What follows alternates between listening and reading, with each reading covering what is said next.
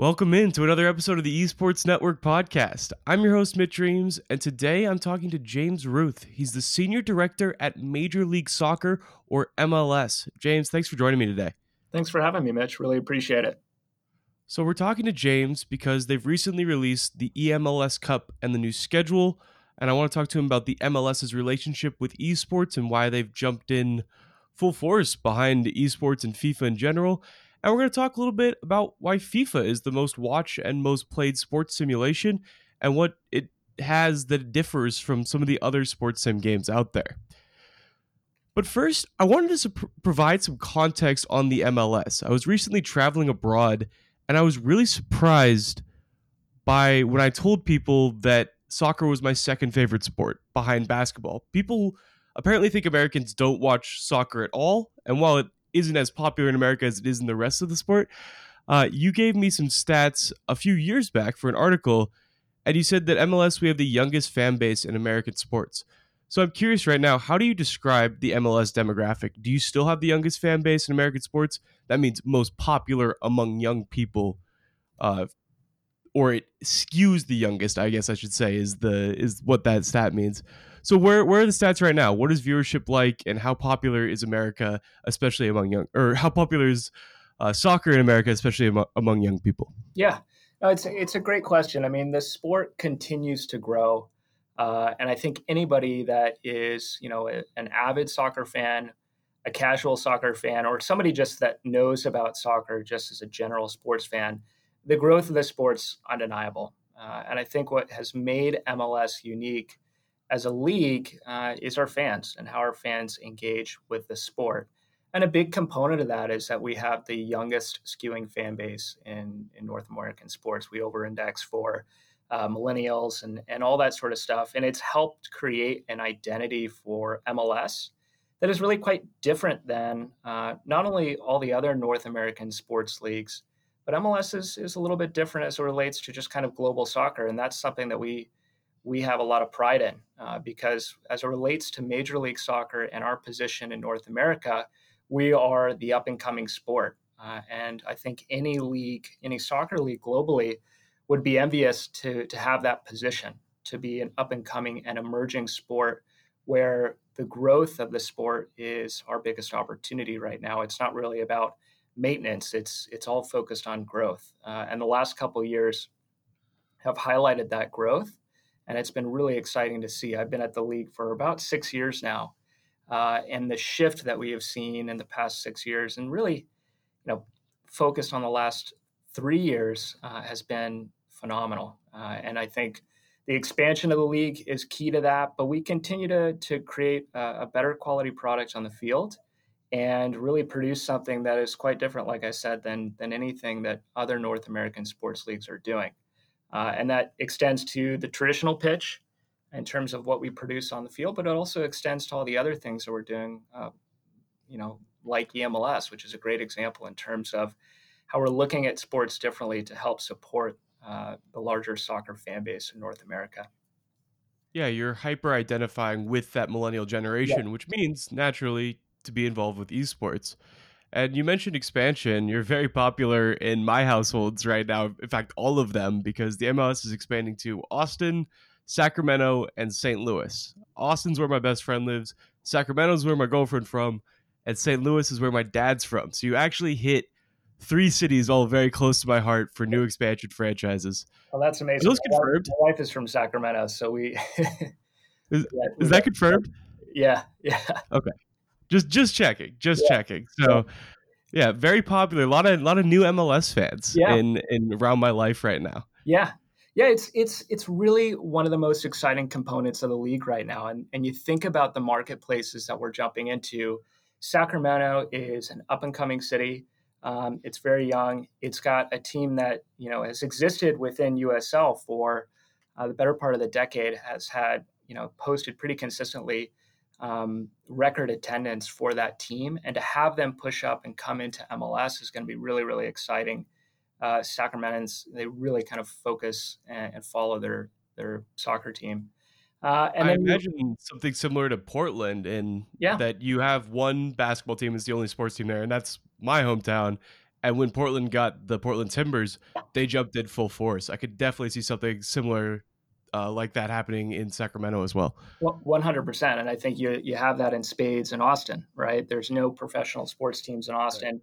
but I think the the biggest commonality with the markets that have been particularly successful are not only that they you know that the landscape in terms of competing sports is is one way or another, but it's really more about having that younger demographic of fans that can um, jump on to a new club. We saw that at Atlanta. I mean, Atlanta, you've got a ton of different teams from different leagues, but what Atlanta United has done in terms of consistently filling up Mercedes-Benz Stadium, really, really impressive stuff. And I think that has a lot to do with kind of the young nature of that city. Yeah, I would definitely agree. It just shows that the MLS is in a great place, especially among young people. People love to go to MLS games. So, moving over to EMLS, let's move yep. over to the digital side. I'm going to run through the format of the league real quick so you don't have to. Uh, 2020 EMLS season features 25 EMLS players.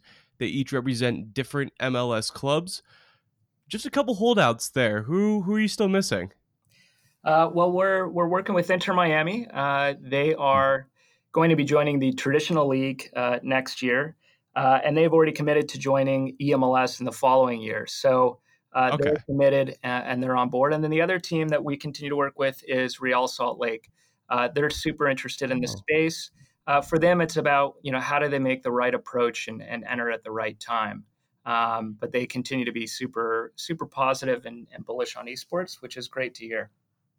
That's cool. Yeah, it's good to be cautious as you enter these leagues and do your research. So I don't knock anybody for that. Let's not focus on the people that aren't, because you did get the vast majority of the league. It's yeah. interesting with the American sports leagues, though. There seems to be a couple holdouts in each of the different initiatives, but um, yeah, I think just doing research. It's a new space. If the yeah. people in the front office aren't familiar with it, it's actually good to do the research before you enter, and you might be able to make a better entrance and build more fans immediately. One hundred percent. And I think the biggest thing for us is there's no mandate for MLS clubs as it relates to EMLS. This is totally of their own volition. So to have now 25 of 27 clubs in uh, speaks volume to you know what our clubs believe in esports and the opportunity that they see in it, um, which is really really encouraging to see. It would be another thing if we said, hey, every club just has to go and do this.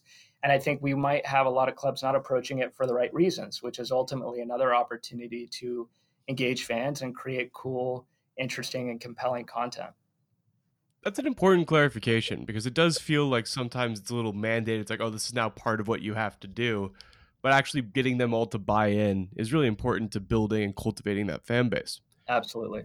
Absolutely. So, looking at the season, you're beginning in January 2020 with the EMLS League Series that's presented by PlayStation. There's two majors in the lead up to the EMLS Cup. These League Series tournaments, they're going to be live streamed. They have their own trophies, they have their own prizes. And during these tournaments, EMLS players will accumulate points to determine seeding for the EMLS Cup, and that happens in March. So, first tournament, League Series 1, held in Philadelphia, in conjunction with the Philadelphia Union. League Series 2, held in Portland. Love it. With the Portland Timbers. So, I actually wanted to talk to you about that. I believe that is the first time an esports event has ever come to my hometown. And I'm very excited about it. Yeah, it's it's great. We couldn't be more excited about partnering with the Timbers uh, on EMLS League Series Two. Um, just for perspective, they've been one of the most progressive clubs as it relates to esports. They've been really, really bullish on the space, and we were so excited to bring an event to Portland. One because it just hadn't seemed like there was much from an esports events perspective in that marketplace. But as you know, I mean, the Portland Timbers fan base is something else. And to get them included and featured in one of our events, we're really excited to see that happen. Yeah, if you can get their support behind the, the EMLS yeah. players, that's uh, that's the most rabid fans in Portland. That's uh, the most rabid fans in Oregon that I've ever seen. I went to the University of Oregon, uh, so it's that's really cool. Where how's that event going to be held? How do you work with these different places? Portland Timbers have probably never thrown an esports event before. So how are you working with places like that to help make sure the production quality is up to MLS standards? Yep. So we we manage the production. The partnership with the club is really about how we make the the event and the experience relevant to the Portland marketplace, and really, you know, literally and figuratively color uh, that EMLS event in in green and gold. So it feels like a, a Portland Timbers oriented event. So that's going to come down to the look and the feel, and you probably saw that in some of the brand elements for for League Series. But more importantly, all the programming elements that we do around the actual competition itself. So Timbers Timber Joey is going to be showing up, right? There may be a a log that's axed at some point in the broadcast, yes. all that sort of stuff.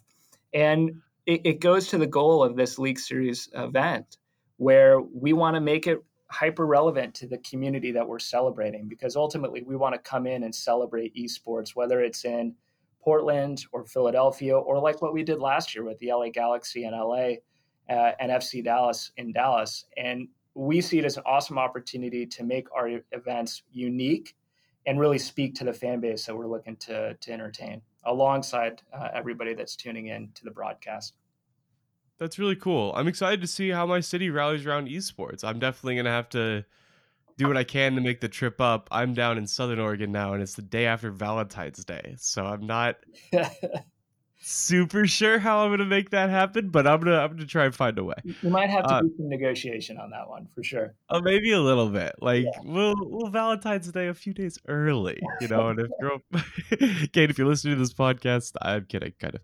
Uh, so, anyways, continuing on the schedule. Yep. Uh, concludes March 21st, Austin, Texas, at South by Southwest. That's going to be a really, really cool event. First of all, Austin, Texas, is an awesome city. It's yep. an expansion city for the MLS, so the energy there is going to be really high. And South by Southwest is just a really, really cool event. What went into that decision to host at South by Southwest? Why did you feel like that was a great place to end the season at?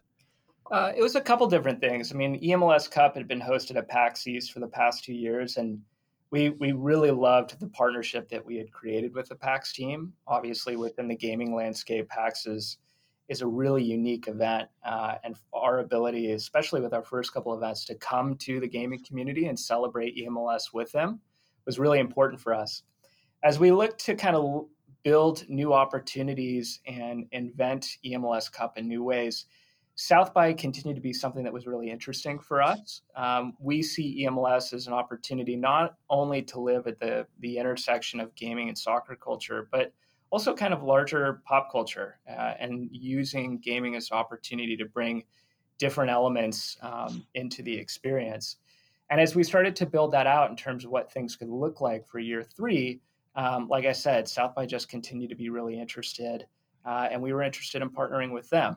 Um, so we obviously announced the partnership with them alongside the announcement of the schedule, and we couldn't be happier about coming down to Austin. Austin's an awesome city, but we also now have Austin FC uh, involved as well, and they've been very progressive in terms of how they're looking at esports and gaming as an opportunity to for them build their fan base because they actually aren't going to be starting on the traditional pitch until 2021 even though they'll have a, a player and a, a, a, competitor in EMLS this year, which I think is something really interesting. We're going to have that uh, is yeah representing Austin FC a full year before the team takes the traditional pitch.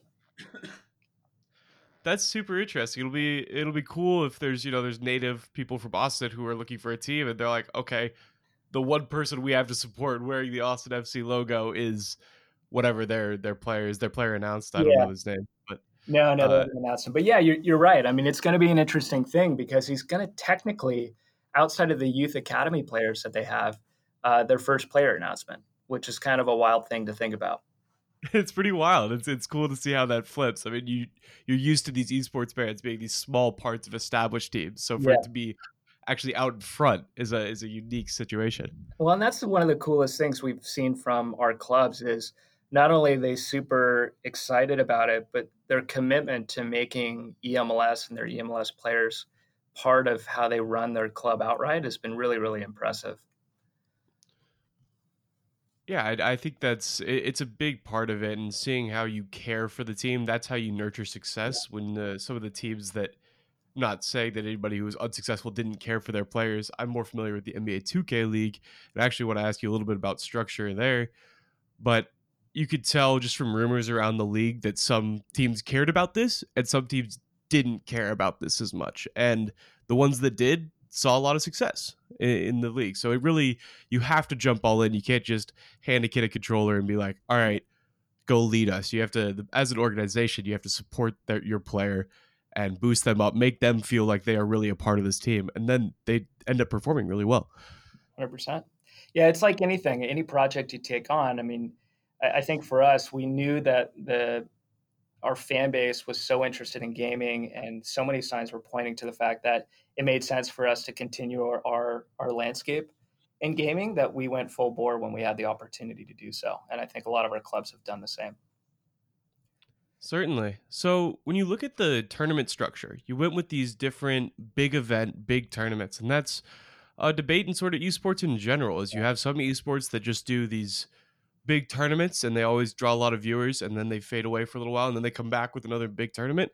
Then you have some more leagues going towards franchise play with these different league setups with normal schedules and standings like that.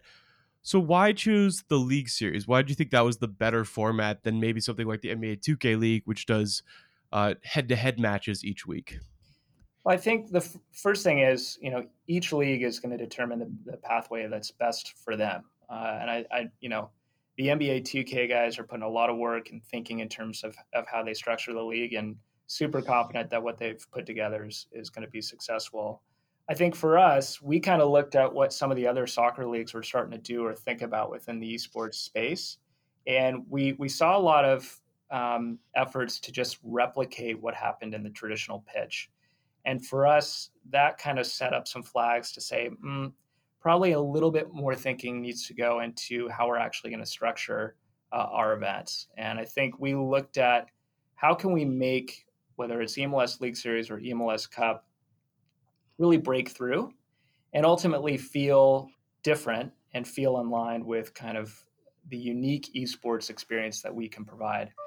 And where we landed was the opportunity to really focus on um, these breakthrough events, which we thought was an opportunity for us to say, hey, there are three points in the calendar. If you're a FIFA esports fan, you've got to tune in at these components rather than asking people to tune in week over week and all that sort of stuff. Because from our perspective, as we looked at the competition schedule, it just didn't feel like doing a weekly regular season component was going to be the best way to create compelling content for fans. I think that's a smart decision, especially in the early days. Like the franchise esports didn't start franchise besides the Overwatch League. Uh, they they built there after a while, yeah. and they knew they had the viewership built up you saw a little bit in the NBA 2K League. The most viewed game of the season before the playoffs is the first day. Yeah. And then it slowly wears on it and it wears on the players as well. The people from Portland had to fly to New York every single weekend. By the end of the season, they were exhausted. Yeah. I don't blame them.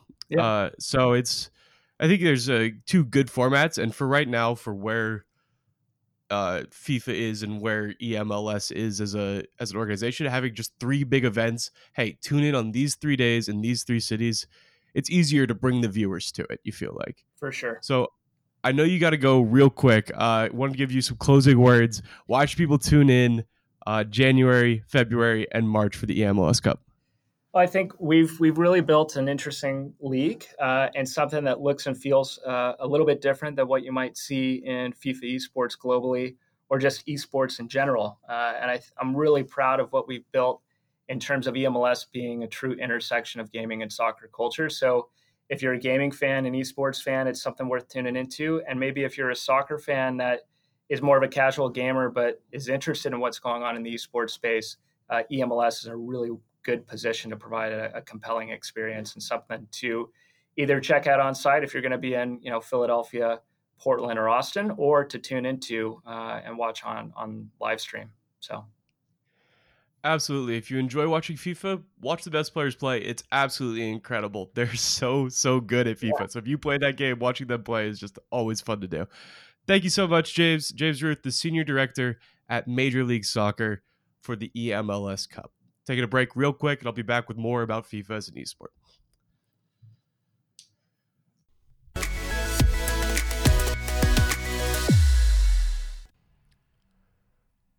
Welcome back to this Esports Network podcast. I'm your host, Mitch Reames. As always, that was James Ruth. He's the senior director at Major League Soccer, and he's really doing a lot of work with EMLS and helping build out FIFA esports and their partnership with Major League Soccer. So he's done. He had to run, but I wanted to hop on the mic and monologue for you all a little bit. So, if you remember back to the early days of this podcast, before I'm sure many of you were ever listening, I used to do these like 30 minute monologues uh, where I'd just talk about an issue in esports. One time I did the uh, the fall of Optic Gaming and just basically ran through the last year and a half of Optic Gaming and how it faded away. I moved towards more of an interview format, as you've seen with all the recent work on here, but we're bringing the monologue back for this one because right in the very beginning, when I was still po- posting the esports minutes to this feed, I did a podcast called Why Sports Simulators Struggle as Esports, and I want to rehash that one for you now because it's a really interesting topic. In about 2016 to 2017, all of the American major American sports leagues bought into their respective esports. The NBA announced the NBA 2K League. Madden upped their initiatives and did the Madden Club Championship. NHL announced an initiative. They were the last ones to do it, but now they're in their second season of running NHL esports. And MLS, I guess actually MLB didn't do it. I don't know what is happening at MLB, but they do skew very old. It'd be like uh, the PGA having a Tiger Woods or a Rory McIlroy golf tournament. Just doesn't feel like it fits their target audience. Anyways, the last one is MLS. And so I wanted to go into a little bit about how these esports have worked out. And it's not great, I'll be honest. Uh, if you told all the NBA teams that bought into the NBA 2K League what viewership is like two seasons in, they wouldn't have bought in. And I feel pretty confident saying that. You know, you could say esports, it's a long term game, viewership is going to grow, but it felt like the rush to get into esports happened a bit too quickly in a lot of cases.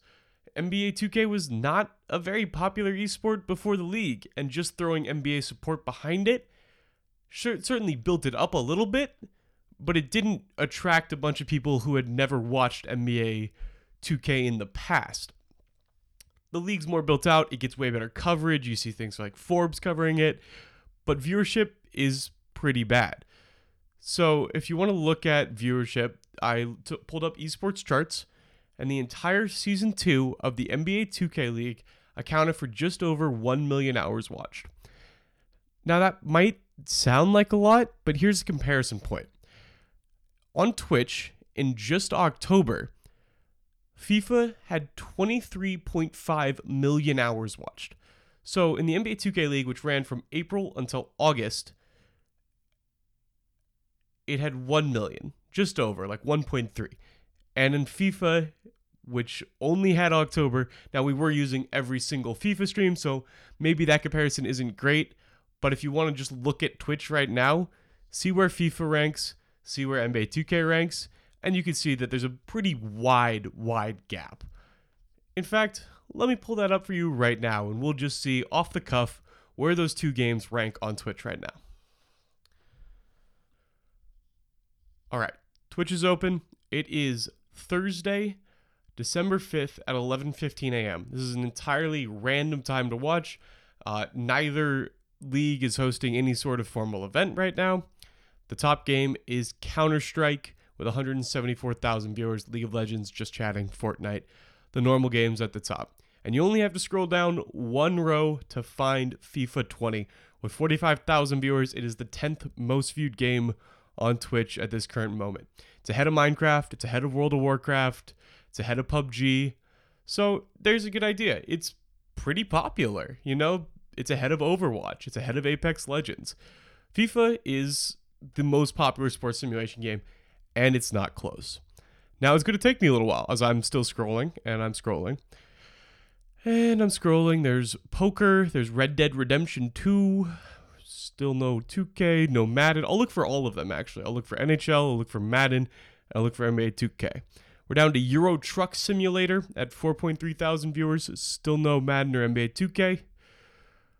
Sea of Thieves. There's Madden. Madden at 3.5 thousand viewers. I lost count. It's like 40th, 35th. Subnautica. We're still going. There's ASMR. Warcraft Reforged, like the fourth Warcraft title I've seen. Still going. Battlefield 5. We are almost down below one. Oh, there it is. NBA 2K20 at 1.5 thousand viewers. That's really bad. I mean, the games around here are not really esports. You've got random things like it's right next to it has the same amount of viewers as chess right now. Chess on Twitch, which is definitely not the main way people are watching chess. So there's there's your comparison point. It's way down the list. Like we're looking at like 60, 65 at 1.5 thousand viewers. So that's where viewership is. And honestly, the NBA 2K League hasn't really increased it a lot. And you'll be hearing me talk and do a lot of comparisons to the NBA 2K League because the other league I'm the most familiar with. Uh, but Madden, you know, is a more popular esport. Madden's been around as an esport since like 2006, 2007 with the Madden Bus Challenge. So when you have a game that's been around that long and it only is at 3.5 thousand viewers on Twitch, it says something to me it's an issue. So now I'm going to go into the reasons. I think there's three main reasons why sports simulation games struggle as esports. And this was the whole title of my last one. I went way more in depth on that podcast. But if you listen to that, if you listen to podcast number eight, and here you are listening to podcast number 60, first of all, I appreciate you a lot. And second of all, you might have already heard all of this. So you may might not need to listen again, or you can just stay tuned because I might say something new. Who knows? Anyways, the three main reasons why sports simulation games struggle as esports. Number one, and the biggest one, is that there's a touchstone in the physical world. And you might think that's a benefit, but the thing that esports offer is something you can't get anywhere else. Uh, you can't watch two teams tactically shoot each other like CSGO. You can't watch a Fantasyland uh, MOBA where you have to slay dragons and break down turrets like League of Legends. Uh, you can't even watch Rocket League. You can't watch cars playing soccer flying off the wall. It's t- something entirely new. Well, the question that sports simulation games have to answer that no other esport has to is why should I watch this league instead of the actual physical counterpart? And honestly, very few of them have a great answer for that question. Uh, the physical counterpart is absurdly popular. It's a great game. But the digital counterpart is just trying to be as close to that as possible, but it can never properly capture everything about that game. And even when it's the off season, like the NBA 2K League runs in the off season, but you still have the G League. You could still listen to NBA podcasts. You could watch Euro League. You could watch old highlights. You could watch NBA Classic. Just because the games aren't happening right now doesn't necessarily mean if you're a total basketball junkie that you're ever going to need to turn to NBA 2K to get your basketball fix. In which case, they need to get the people who play the game. That's always who drives esports viewership. There are no League of Legends viewers out there who have never played the game once. I mean, there probably are a couple, but it's such a hard game to understand that that's how esports viewerships work. They start with people who play the game. You get into the game a lot, you start playing a lot, you want to watch the best people do it. That's the average route of somebody to being an esports viewer. But if sports simulation games never answer that question, they're always going to run into problems. And I think that's why FIFA is partially so successful. One part is soccer is just overwhelmingly the most popular sport in the world. There's no doubt about that. But basketball is growing quickly, and the discrepancy between FIFA viewers and NBA 2K viewers is not the same as just the difference between soccer and basketball. Uh, soccer has more of an audience, but basketball's still incredibly popular worldwide. And then you see things on Twitch like NBA 2K at 1.5 thousand and FIFA at 45. So it's like there's a difference in those two games, not just in the fan bases in general. And I think that difference comes down to how the games are played. FIFA is the closest thing to soccer as any other any other sports simulation game is to its physical counterpart soccer is such a fluid and quick game that FIFA, when playing FIFA, it actually does feel more like soccer. Obviously, you're only controlling one player on an 11 man pitch, but in terms of the team play, in terms of how you pass, how the ball moves through balls, are there glitches? Of course there are. But if you compare it to something like Madden, where it's almost entirely related on animations, or NBA 2K even, NBA 2K doesn't always feel like basketball. The strategies that are best in basketball aren't the best strategies in NBA 2K. And that's sort of the difference. So there's there's definitely differences in the game itself. But the second reason is something that every single sports simulation deals with and they can't get close enough to the actual sport. It's so hard to mimic physical reality. You can't smooth things over. You're playing with these human characters that are supposed to resemble real life human beings. That's really constraining in terms of a game design. Everything has to fit within the the real world. You know, you don't get to create maps. You're playing on a designated pitch. And so everything's forced into the physical mold, which allows which has a problem for game developers as they have to try and replicate physical movement. It's never going to be easy for a game developer to replicate driving past an opponent or with a defender in or in basketball shadowing you and trying to drive past them in the contact you take at different points before getting your shot off. It's so complicated. There's so many small things that go into that. So games like NBA end up relying on animations. And these animations can pretty easily be exploited. This was a big problem in the first season of the NBA 2K League is you could tell if you did a crossover in front of somebody right when the thing finished, you could tell if you were going to get past the person or if they were going to block you. And so you had point guards just doing this crossover move in front of the front defender over and over until they got the animation they were looking for. And once you get that animation, somebody else cuts to the rim or everybody else moves based off of that. It's not a proper basketball experience. And so when you don't have that and you're already asking people to watch a digital version of a sport, it's a tough sell. And FIFA has the f- fewest reliance on animations of all the sports simulation games. I probably NHL is close to that. These fluid games can make interactions between characters seem a lot better. Basketball is very I'm at this side of the floor, I'm going against you head on. Football very very head on. Soccer, NHL are both more fluid games. I think that translates a lot better to a sports simulation title. But there's still plenty of cheese in both those games too. Uh, Madden, here's one I want to talk about real quick: is the onside kick glitch. You can you can find ways to manipulate. People have been manipulating Madden for years, for years, even at the highest level. They're they're taking the best stats, the best people that can do something broken, and go over the top of of a player, and then just spamming like hail marys or trips. That was in old versions. Now you can't do that. But the point is, there's still ways to just cheese the game that there aren't in actual football, which is part of the reason why people like football so much. Uh, even in FIFA, for a while in a previous patch, there was a way that you could do a kickoff and you pass to the exact right people from this one specific formation and it would almost always result in a really nice cross into the middle. Not a guaranteed goal, but you could start the game and it was basically a guarantee you could get the ball down to the right uh, with your winger and then you'd have somebody in the middle who might be available for a header. So it's not a guaranteed goal, but hey, in soccer, you can start with the kickoff and be guaranteed a shot on goal or a nice look. You take that every single time. So that's one of the other issues with the sports simulation games is that they're always going to try and match a physical version because they have to. That's the nature of the game.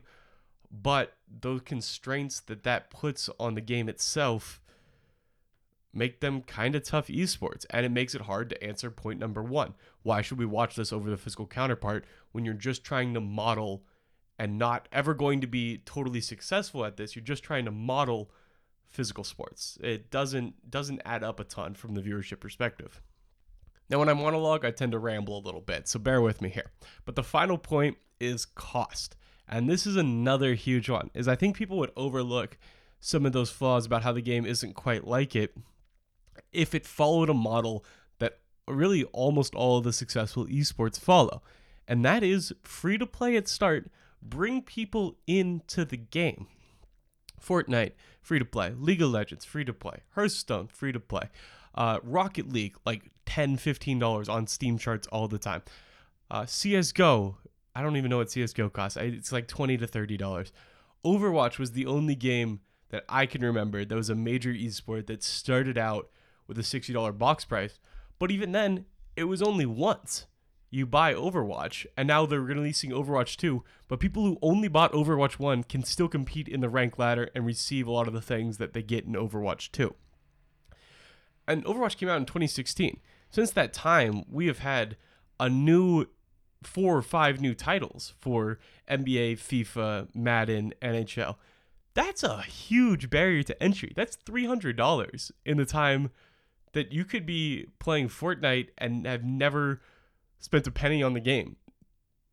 You can be one of the best players. Same with League of Legends. It's a grind. Yeah, you have to do some different things and they sell in game cosmetics, but you could still become one of the best players in the game. It's not like completely unheard of. And that's one of the prohibitive factors here is that you want people playing the game. Like I mentioned, you're not going to pull over sports fans uh, who don't play these video games. And I haven't bought a sports simulation game in a while because you buy one and then it becomes obsolete. You're basically playing paying for a roster refresh.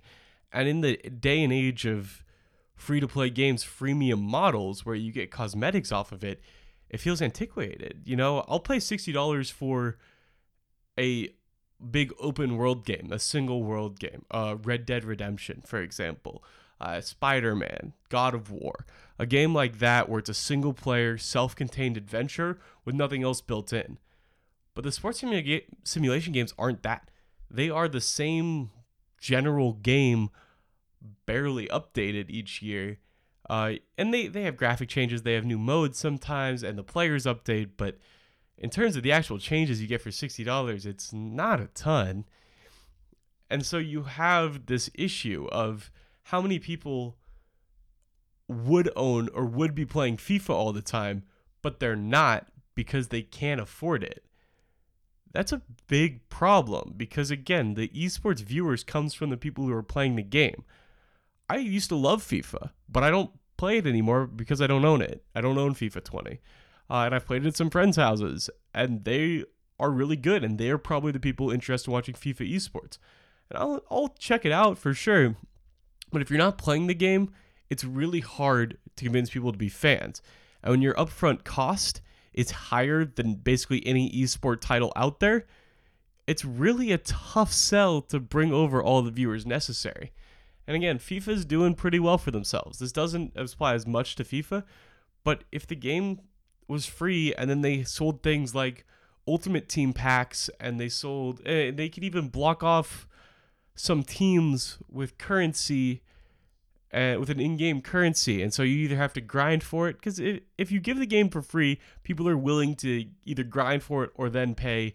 Okay, you can't get Real until you do what's its what in what game mode, or some people are like, screw that, I'm gonna pay ten dollars and I'm just gonna unlock Real you know, and you can end up running a model like that that allows people to come in and then figure out how much of the game they want to buy. You don't need to play as Real to win games or to enjoy FIFA. You could play as some of the other teams. But would it be nice? Of course. And so that's the model that other esports use that's proven very successful. And it's uh, surprising to me that sports simulation games are not looking at it as much as they really should be, in my opinion. So now my final thing is I'm going to leave you on my golden ticket model for sports simulation games. Uh, the best way these games should work to not kill the stock of these games as investors pull out when they're like, "You're what? You're offering the game for free that used to be sixty dollars?" Because those games still print money. They print money hand over fist.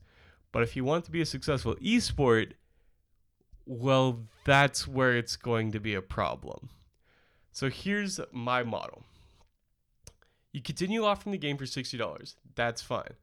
But you offer a special deal, uh, a golden ticket, where it's a premium version of the game.